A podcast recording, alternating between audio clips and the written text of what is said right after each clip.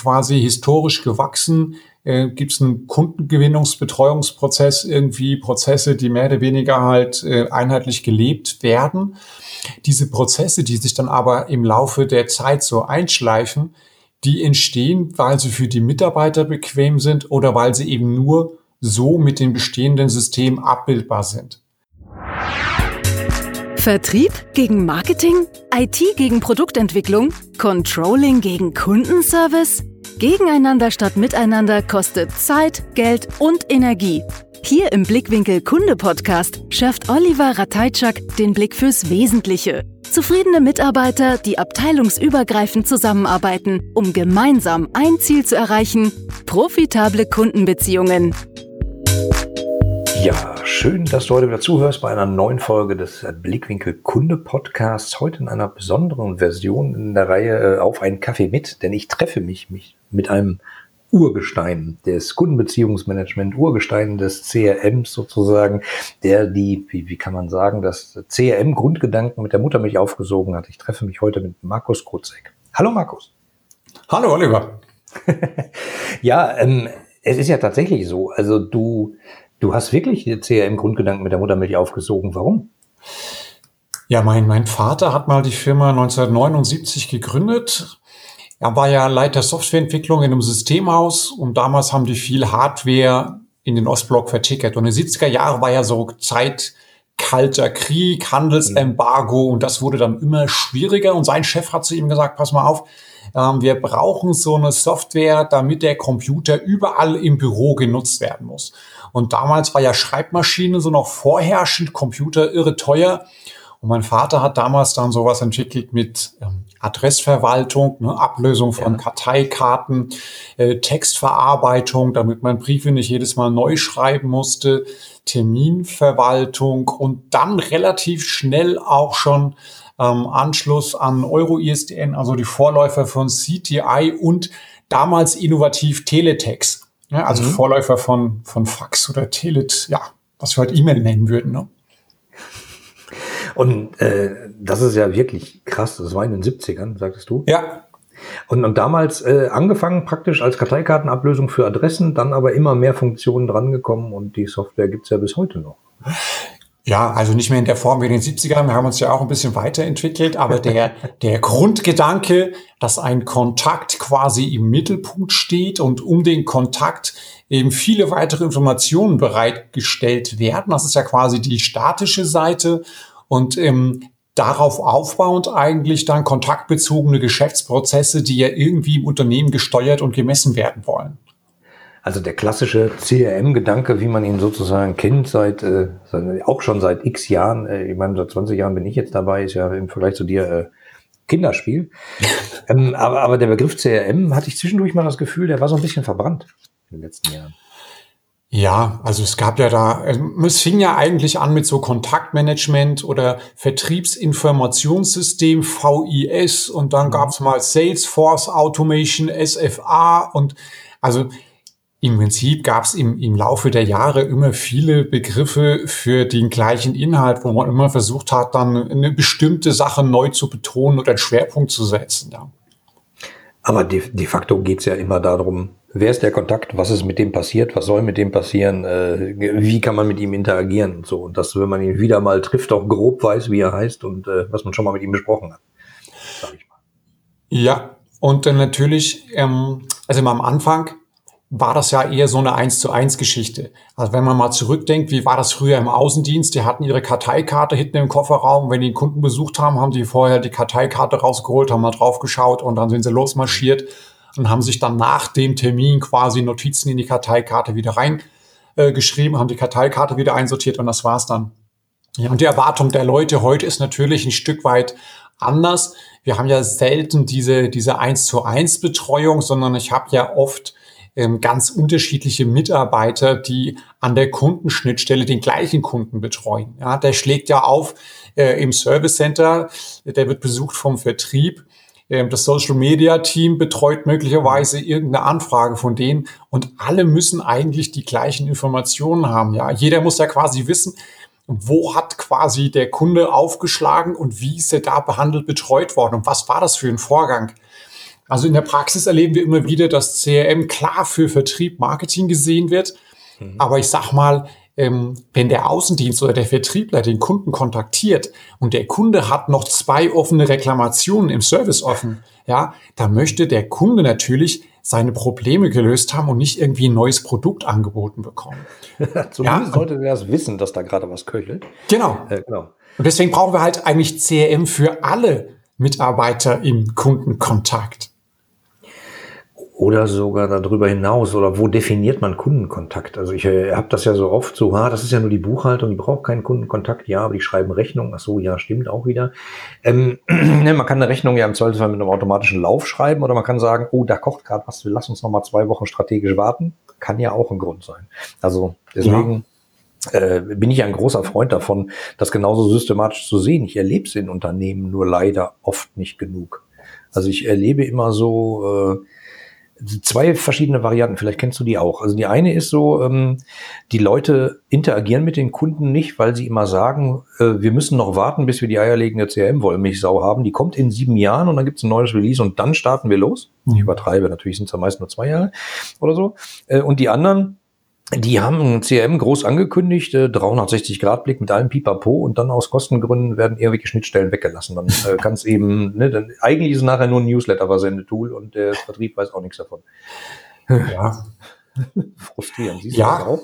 das, das kann ich äh, beides gut verstehen. Ich glaube, ähm, der große Unterschied beim CRM zu einem ERP oder Buchhaltungssystem ist eben, dass CRM was ähm, Dynamisches ist, was sich immer weiterentwickelt. Ja, beim ERP, dann habe ich irgendwann mal eingerichtet, da gibt's halt Belege, eine Rechnung, Lieferschein und so weiter. Da ändert sich vielleicht mal der Mehrwertsteuersatz, weil da eine Pandemie irgendwie ums Eck kommt. Aber ansonsten sind die Abläufe ja weitestgehend starr und identisch. Mhm. Beim CRM ist das wesentlich dynamischer, weil wir auf einmal merken, die Kundengewinnungsstrategie, die wir bislang gefahren haben, ja, die funktioniert nicht mehr. Also ich muss Abläufe ändern, ich muss möglicherweise auch andere Daten erheben, weil ich meine Bayer-Persona irgendwie anders klassifiziere. Also ich bin da eigentlich immer am Messen und Optimieren. Also von daher ist das was, wo immer Veränderung unterliegt. Und deswegen macht es eigentlich Sinn zu sagen, ähm, ich starte mal mit einer Basisfunktionalität CRM mhm. und dann baue ich darauf mein CRM-Haus quasi auf. Finde ich gut. Also ähm, ich, ich erlebe halt nur oft, dass, dass wenn dann ein CRM-System eingefordert wird, dann gibt es erstmal riesige äh, Projektgruppen und die überlegen sich, was da werden Anforderungen gesammelt, dann gibt es riesen Dokumente und dann gibt es riesen Ausschreibungen und so. Und man will halt immer von Anfang an gleich alles, was man vielleicht mal brauchen könnte. Das Verrückte ist, da, da habe ich aber das Gefühl, der, der Appetit kommt so beim Essen. Also ne, man probiert was Kleines aus und dann merkt man, das wäre auch noch schön. Ach, guck mal, geht. Ja. Ähm, da muss man nur dem Dienstleister ja ein bisschen vertrauen, dass das auch wirklich geht und dass der nicht jedes Mal dann sagt, ja, das müssen wir noch mal programmieren, kostet ein Jahr, kostet, äh, dauert ein Jahr, kostet eine Million. Ja, also ich glaube, das Geheimnis liegt irgendwo dazwischen. Einerseits brauche ich mal so das grobe Bild, wo wollen wir eigentlich hin? Ja, welche mhm. Anwendergruppen sollen mal visionär damit arbeiten, mittelfristig? Und dann brauche ich aber diese kleinen Meilensteine, wo ich sage, okay, wir zünden mal die erste Raketenstufe und die ist vielleicht einfach nur, dass wir über alle Abteilungen ein einheitliches Kontaktmanagement haben. Ja, dass wir also mal ganz einfach gesprochen in der nächsten Weihnachtskartenaktion alle auf den gleichen Kontaktdaten aufsetzen und da einfach in der Kundendatenbank einen Merker setzen, der sollte eine Weihnachtskarte bekommen. Also ich kenne viele Unternehmen, die äh, vor Weihnachten panisch anfangen, Excel-Listen ja. irgendwie äh, aufzustellen, ja, die man dann in, in tagelanger Kleinarbeit irgendwie versucht, Tabletten zu bereinigen, damit nicht jeder drei Weihnachtskarten bekommt. Ja.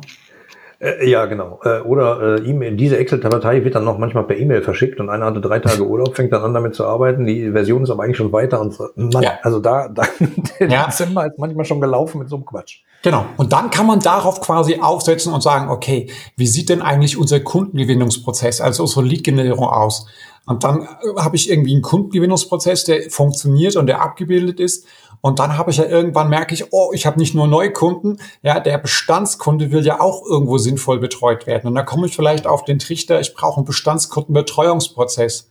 Und dann merkt man vielleicht, okay, nicht jeder Kunde ist gleich. Ja, bei einem A-Kunden macht es vielleicht Sinn, eine, eine, höhere Kontaktfrequenz oder auch einen persönlichen Kontakt zu haben, wobei das bei einem C-Kunden gar nicht wirtschaftlich ist. Ja, und dann merkt man auf einmal, ah, es wäre ja schick auch, wenn ich ähm, die Kundenzufriedenheit messen würde, also im Rahmen der Bestandskundenbetreuung. Und dann entdeckt man auf einmal, möglicherweise gibt es ja Kunden, ähm, bei denen nicht alles 120 Prozent geklappt hat. Also wir haben irgendwie Service oder Reklamation. Ich brauche einen Serviceprozess. Ja, und so kann man scheibchenweise eigentlich CRM ausrollen und aufbauen und die Leute halt mitnehmen auch. Ja, genau, weil ansonsten äh, ist ja das Problem, wie ich sage immer, bei, gerade bei der Software-Einführung oder Change-Projekten ist äh, meistens das Hauptproblem das Software-Update zwischen den Ohren, also die Leute mitzunehmen, denen zu beizubringen, warum? Warum musst du da jetzt zwei Minuten mehr Arbeit reinstecken, weil äh, dann im Zweifelsfall 100 Leute äh, fünf ja. Minuten Arbeit sparen äh, ja. die Woche? Also ähm, das ist genau das Ding. Und äh, wenn man so Riesendinger macht, überfordert es halt oft. Ja. Ähm, aber ich erlebe manchmal die Motivation gar nicht so im Sinne von, wir wollen mit unseren Kunden besser umgehen, sondern ich erlebe manchmal sowas wie, ich will mich hier mit diesem Projekt, äh, ich will mir eine Statue bauen, das muss was Großes sein, das muss was Tolles sein. Es geht hier mhm. um mich als äh, Einführenden. Total ärgerlich. Deswegen finde ich es gerade bei dir spannend, dass du sagst, äh, der Kunde steht im Mittelpunkt und soll er auch stehen und das unterstützen wir per Software. Wir hatten noch gar nicht so viel von dir gesprochen. Also ich habe nur gesagt, äh, du kommst eigentlich, hast es ja CRM mit der, mit der Mutter mich aufgesogen. Ähm, Dein Vater hat äh, das CRM erfunden, kann man nicht sagen, oder doch? Naja, er hat ja Adressmanagement gemacht. Also das, damals hat ja noch keiner von CRM irgendwie ähm, gesprochen. Wir haben dann in den 90ern stark im Bereich Telefonmarketing ähm, Lösungen gehabt, weil ja da diese Callcenter-Welle quasi aufgepoppt ist mhm. und haben dann 2000 alles weggeschmissen und neu gemacht und gesagt, eigentlich ist es ja vollkommen egal, über welchen Kommunikationskanal ich mit Kunden, Interessenten oder beliebigen Anspruchsgruppen äh, kommuniziere. Ich muss ja nur dafür sorgen, dass ich irgendwie einen Prozess sauber abbilden kann, dass ich messen kann, wie ist denn die Wandlungsquote auf welcher Ebene und den Mitarbeitern dadurch quasi so eine Leitplanke gebe, was ist denn ein möglicher sinnvoller nächster Arbeitsschritt und wie geht's denn eigentlich weiter? Also ich glaube, wir haben bei CRM immer beide äh, Sachen, die ich im Blick nehmen muss. Einmal den, den Kunden, damit der klar äh, besser betreut wird, ja, effektiver, aber eben auch den Mitarbeiter. Also ich erlebe in vielen Projekten, ähm, dass man versucht, den Leuten was, was überzustülpen und dann wird das nicht angenommen und dann scheitert eigentlich das ganze Projekt. Also ich muss eigentlich auf jeder Ebene für jeden Mitarbeiter mit meinem CM Mehrwert schaffen, damit er mhm. Spaß hat, also damit seine tägliche Arbeit einfacher geht, schneller geht, er Informationen hat, die ihn erfolgreicher machen, ja, damit er sagt, ja, ich nutze CRM, weil logisch, ja, ich bin dadurch einfach besser. Äh, und spätestens jetzt, liebe Hörer, wisst ihr, warum ich den Markus eingeladen habe. Er hat das Zauberwort gesagt, es geht eben nicht nur um den Kunden, sondern auch um den Mitarbeiter und das Ganze muss harmonieren. Und äh, wie immer, wenn ich dem Mitarbeiter nicht klar mache, was hat er davon, ganz konkret er selber, äh, dann wird das immer ein bisschen schwierig mit dem Change und dem Rollout und so. Ja. Ähm, was, was hat denn der Mitarbeiter davon? Also er ist einfach besser, weil er im Zweifelsfall mehr pro Zeit schafft, Leute zu kontaktieren, mehr verkaufen kann? Also ich glaube, das ist je Mitarbeitergruppe, die wir betrachten, immer, glaube ich, unterschiedlich. Mhm. Also wenn wir jetzt einfach mal, ich nehme einen Vertriebsinnendienst, ne, wenn ich den entlasten kann, einfach von Routine-Dokumentationsarbeiten, weil mir das System das abnimmt, wenn mhm. ich den entlasten kann, ähm, Leute manuell anzuwählen oder alleine beim eingehenden Anruf, dass sofort der Kontakt aufpoppt und ich sehe, alles klar, äh, der hat gratis E-Mailing bekommen bezüglich einer, einer Veranstaltung, einer Messe, wo wir ihn einladen wollen, da werde ich ihn darauf ansprechen. Das mhm. schafft einfach ganz, ganz praktischen Vorteile, ja. Also, weil ich einfach Routineaufgaben wegnehme, die ich automatisieren kann mit CRM und so ihm wieder Freiräume gebe für das, was er eigentlich wirklich gerne machen will. Also der Außendienstler ist stark im persönlichen Kontakt. Und wenn mhm. ich es durch CM schaffe, dass er weniger Fahrzeiten hat, mit den richtigen Leuten redet, optimal aufs Gespräch vorbereitet ist und äh, weniger Dokumentationsarbeit hat, ja, dann wird er äh, mir am Hals fallen und sagen, hey, CM ist cool. Ja, genau. Ja? Und, und deswegen muss man sich halt für jede Mikrozielgruppe sozusagen überlegen, was haben die davon. Genau. Finde find ich total spannend. Ähm, erzähl doch noch mal so von früher. Wie war denn das, als du also mit dem ersten Mal, kannst du dich daran erinnern, wenn du zum ersten Mal mit dieser Software in Kontakt kamst? Oder mit dem Gedanken, äh, wie geht man mit Kunden um?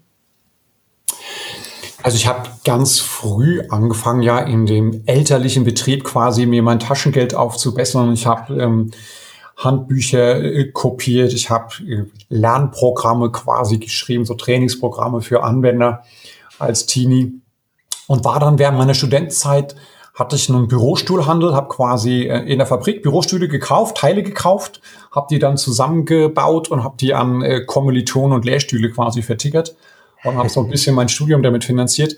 Also von daher war ich immer irgendwie in Kundenkontakt und habe geguckt, ähm, wie, wie geht eigentlich Verkaufen ganz praktisch, was funktioniert eigentlich gut und was eher weniger. Ja.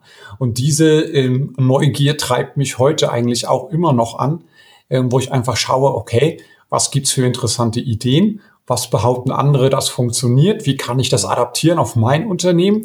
Und was funktioniert bei mir und was funktioniert eben auch nicht?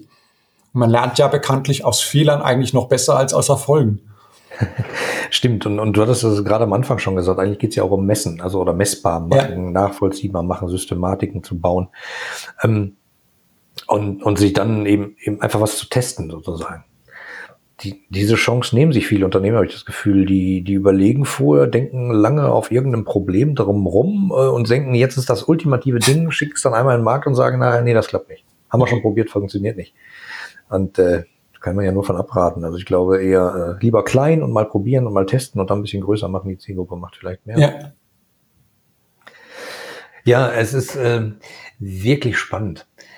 Ähm, damals, ich weiß gar nicht, wann wir uns kennengelernt haben, zwei Jahre her oder so, äh, hatte jemand gesagt, ein guter Freund von mir, äh, hier die Veranstaltung von Markus, die musst du dir unbedingt mal angucken. Die ist äh, ziemlich cool und das, das stimmt auch. Das äh, war das erfolgreiche Contact Center, die du veranstaltest, äh, wo man extrem viele Contact Center Leute kennengelernt hat. Also die, die, deren Kerngeschäft ist, ist es sich eigentlich mit Kundenkontakt auseinanderzusetzen, die anzurufen, Anrufe entgegenzunehmen etc. Und ich fand die Atmosphäre extrem schön, hat mir super viel Spaß gemacht. Ja, danke. Ihr, ihr macht das sehr äh, liebevoll ja, ja, kann man sagen. Also es war irgendwie sehr mit Herzblut. Also nicht so eine typische Veranstaltung, so äh, übrigens unsere Version 7.2 ist raus, ihr müsst die jetzt kaufen. Und das war eher, äh, konzentriert euch mal auf das Problem, wo ist euer Problem, wir können euch helfen. Fand ich super. Ja, also wir haben ja ähm, die Veranstaltung jetzt, wir konnten ja 14 Jahre lernen quasi. Ja, ähm, ich habe mir selbst ja, wir haben ja, sag mal, Messen als Aussteller schon jahrelang besucht. Ne? Mhm. Wir waren früher auf der CeBIT und was man so alles als ähm, IT-Unternehmen gemacht hat. Und mein Eindruck war in den, den letzten Jahren, dass in dem Messegeschäft als Aussteller die Besucherfrequenz immer mehr ähm, sinkt, immer weniger Leute quasi kommen. Und die, die kommen, auch nicht unbedingt die sind, die quasi so ein Investitionsbudget mitbringen und sagen, jo, ich will hier auf der Messe abschließen. Ja. So, und dann haben wir uns überlegt, wie müsste eigentlich eine Veranstaltung aussehen, die uns als Lösungspartner quasi Spaß macht, aber auch den Teilnehmern Spaß macht. Mhm. Und ich habe mir dann verschiedene Sachen angeschaut, also äh, Visitenkarten, Partys und allen möglichen abgedrehten Sachen. Aber selbst aus so schrägen Veranstaltungen, ja, kann man immer was Gutes mitnehmen. Und wenn man ja. die Sachen dann geschickt zusammenbaut, dann schaffe ich es wieder, dass Menschen miteinander sprechen. Und das ist ja eigentlich das, was ähm, wir früher so vom Marktplatzgedanken im Mittelalter äh, kennen. Das war ja auch so eine Gerüchteküche, wo der neueste Tratsch ausgetauscht ja. worden ist, ja, wo man Erfahrungen ausgetauscht hat. Und ich glaube, das ist unheimlich wertvoll, wenn wir einfach ähm, ehrlich voreinander sind, mal die Hose runterlassen, zumindest mal für einen Tag, ja, und sagen, okay, äh, ich habe die und die Herausforderung, wie hast du die denn gelöst? Ja, und viele ja. werden, wenn man ehrlich ist, mit den gleichen Problemen kämpfen. Ja, und der eine oder andere hat vielleicht das und das schon probiert. Ähm, und man muss einfach mal über den Tellerrand schauen, um vielleicht neue Impulse oder Anregungen zu bekommen. Also ich glaube, wir, wir verrennen uns oft in Gedankengebäude und ähm, ja, kommen dann gar nicht aus der Sackgasse quasi raus, um mal gegen den Strom zu denken. Ja.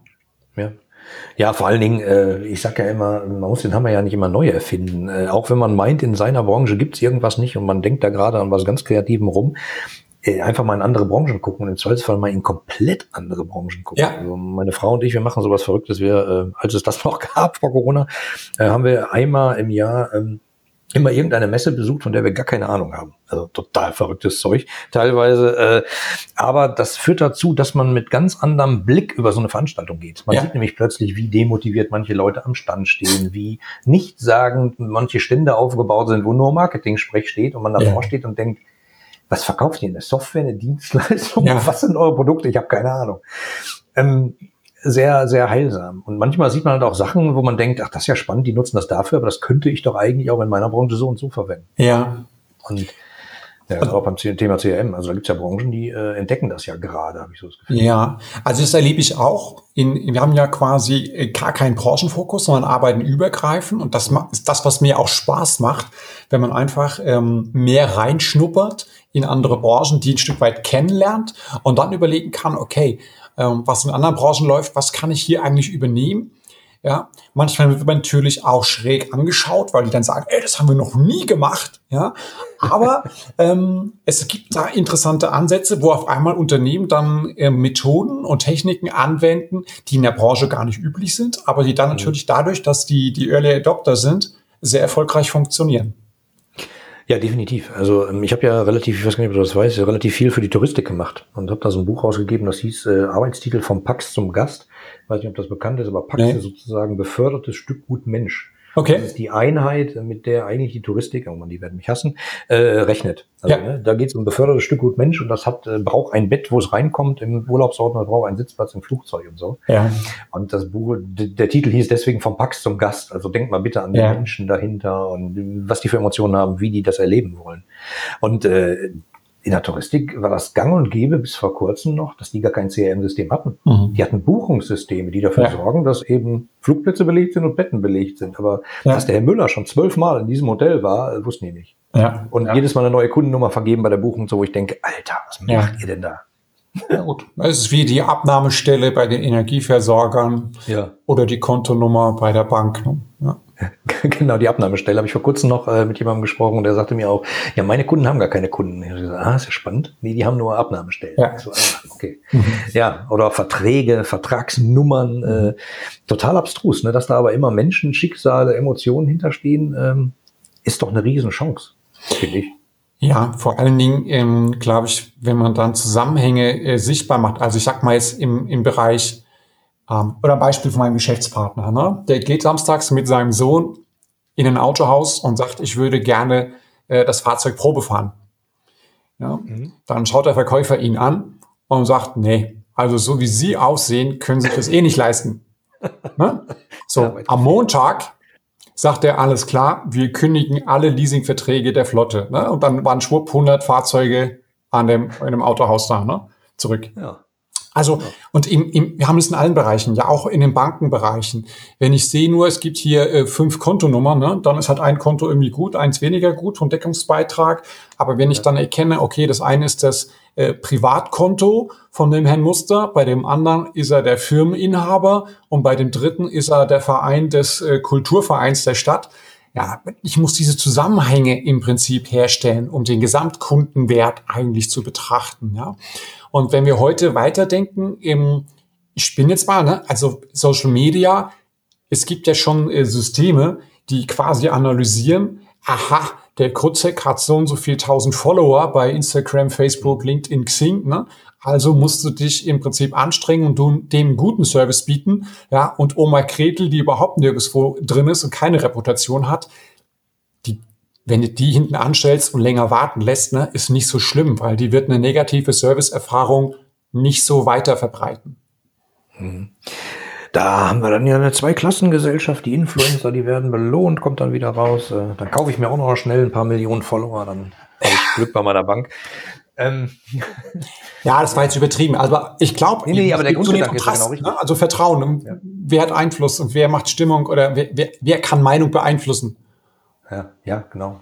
Und ähm, gerade in so Krisenzeiten, denke ich, lernt man immer, wenn manche Branchen was falsch gemacht haben. Also ähm, ich, ich sage ja immer, ich nenne mich so manchmal äh, Beziehungsratgeber, also Kundenbeziehungsratgeber oder also ich kümmere mich um Businessbeziehungen. Ja. Und ähm, das vermisse ich, dass Leute systematisch Beziehungen aufbauen, die ja. behandeln oder bearbeiten, im Zweifelsfall Verträge oder Kundennummern und sowas, äh, aber eben nicht, was ist das für einer?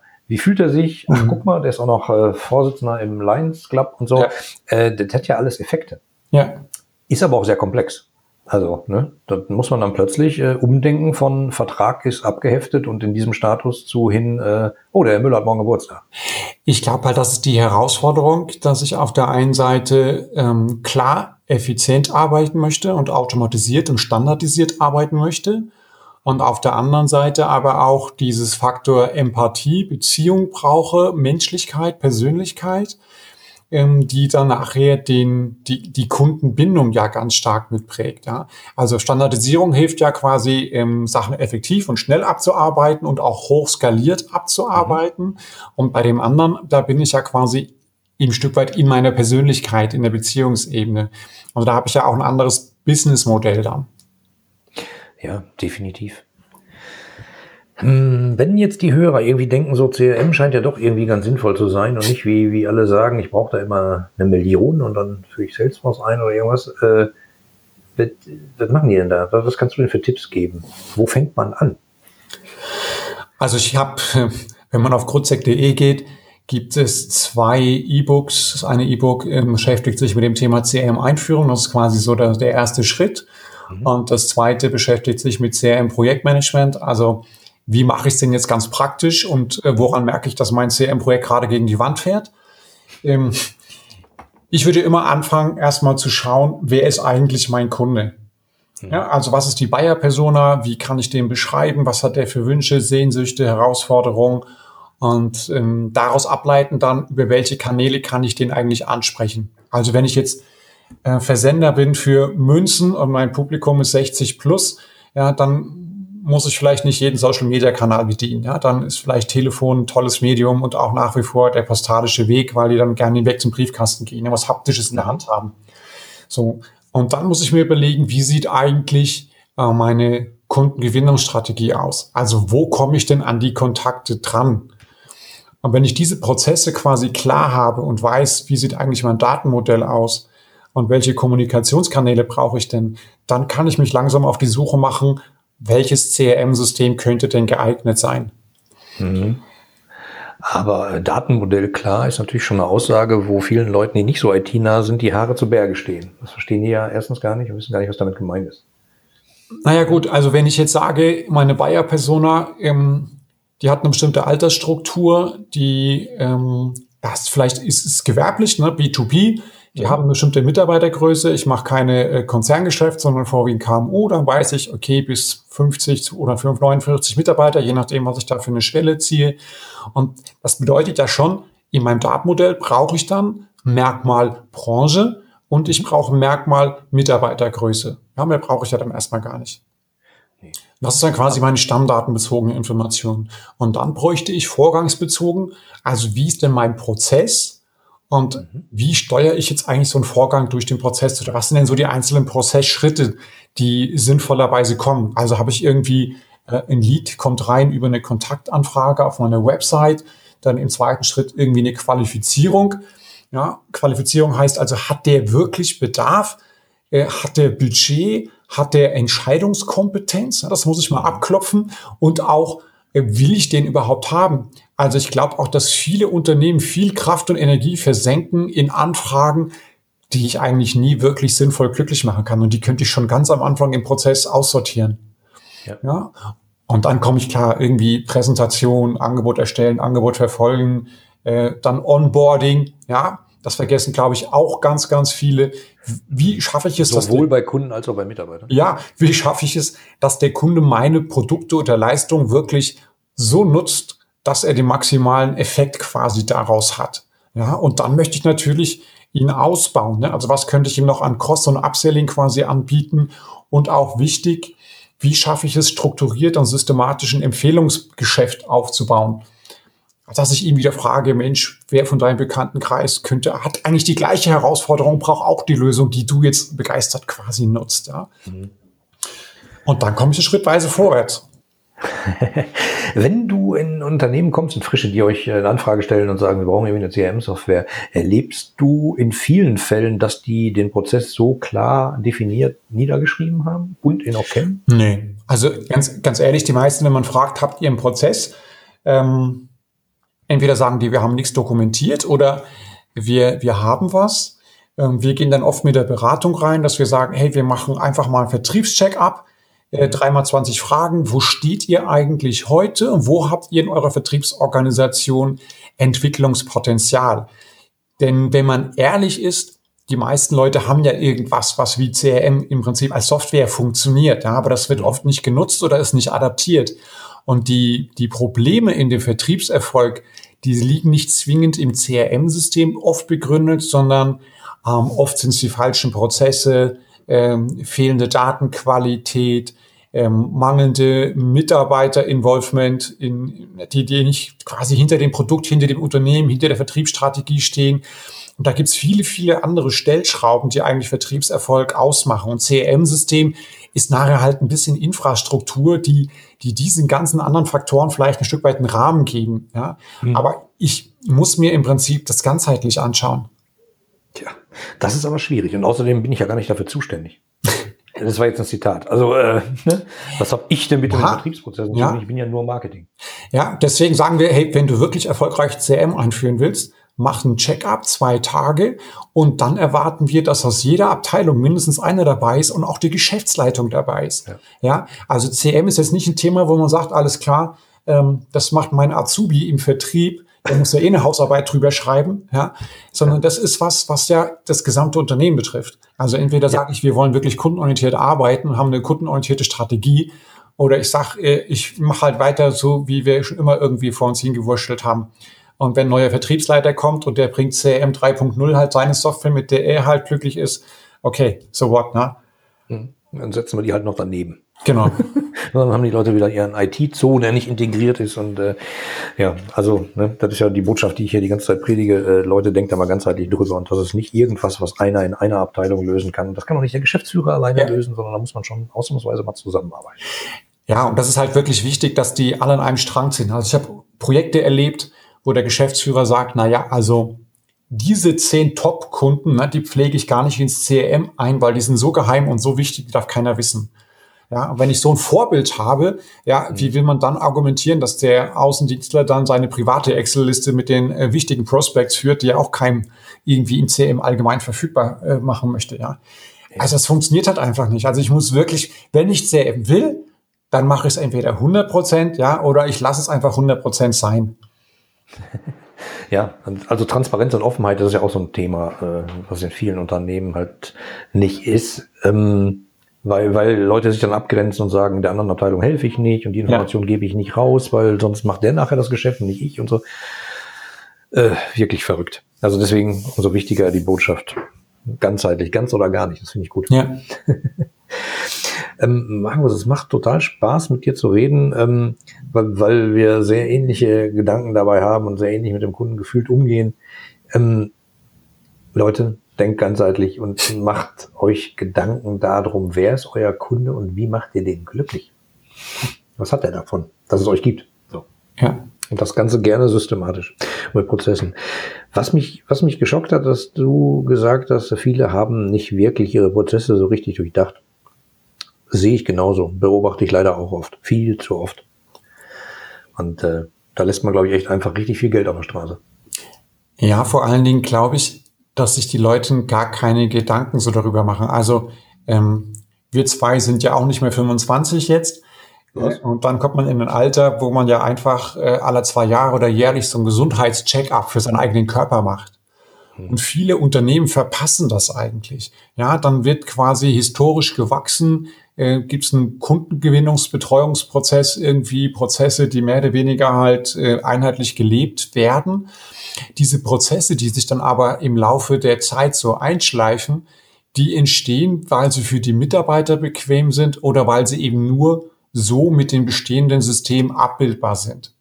Ja. Aus Sicht der Kunden machen die aber oft überhaupt gar keinen Sinn. Ja, also warum weiß das Marketing nicht, äh, der Vertrieb nicht von den Sachen, die im Marketing laufen? Ja, und der Service hat keine Ahnung, äh, was im Vertrieb läuft mit dem gleichen Kunden. Das ist ja aus Sicht des Kunden total paradox. Ja, ja, total. Also vor ja. allen Dingen wird ja auch manchmal äh, im Marketing ein Geld rausgeschmissen mit Fernsehwerbung hinten. Also ich habe das einmal erlebt, äh, erzähle ich öfter, äh, 120 Millionen Euro, die mussten noch mal schnell weg vor Weihnachten, vor Jahresende und da wurde ein bisschen Fernsehwerbung geschaltet. Und die, da war eine Domain genannt, äh, da waren zig Fehler auf der Landingpage und äh, ein Link hat nicht funktioniert und so, wo man denkt, das Geld hätten sie auch spenden können. Ja, ja, absolut. Ja. Also hätte man wahrscheinlich was Besseres mitgetan. Ja, total verrückt. Und, und gerade in Zeiten, ich meine, Corona hast du erwähnt, äh, ne, wovon jetzt auf gleich sich irgendwas ändert, äh, da muss einem doch klar sein, dass man flexibel sein muss. Und das, das geht halt nicht, wenn jeder an seinem Teil rum optimiert. Dann erreicht man, glaube ich, immer nur so ein lokales Optimum, aber nichts Übergreifendes. Ja. Ja. Ach man, es ist super spannend mit dir zu reden. Was, äh, was, wie können dich denn sozusagen die Hörer mal erreichen? Also wenn die sagen, äh, der Markus ist spannend, äh, der hat was zu erzählen, ich möchte mal mit dem quatschen, wo finde ich ihn? Am, am besten, am einfachsten ist es einfach ähm, online Termin einbuchen in meinen Kalender über äh, grutzek.de slash Terminvereinbarung und dann kann man einfach, wenn ich Zeit habe oder wie, wie den Zuhörern die Zeit gut reinpasst mit mir, einfach mal nett äh, telefonieren und dann einfach schauen, was, was kann man machen und wo steht man und welche Herausforderungen gilt es zu meistern. Ja, cool. Also äh, finde ich super. Nutzt das, Leute. Ähm, und ich danke dir sehr. Es hat mir richtig Spaß gemacht, mit dir zu quatschen. Ähm, ich wünsche dir noch einen schönen Tag. Bis bald. Danke, dir auch. Ciao, Oliver. Dir gefällt der Blickwinkel Kunde Podcast? Dann wirst du den Blickwinkel Kunde Club lieben. Im exklusiven Mitgliederbereich findest du Lösungen aus gelebter Unternehmenspraxis, Inspirationen für mehr Mitarbeiterzufriedenheit und Schritt für Schritt Anleitungen zu profitablen Kundenbeziehungen. Registriere dich jetzt gratis unter www.blickwinkel-kunde.de und werde Teil einer lebhaften Community. Worauf wartest du? Wir sehen uns im Club.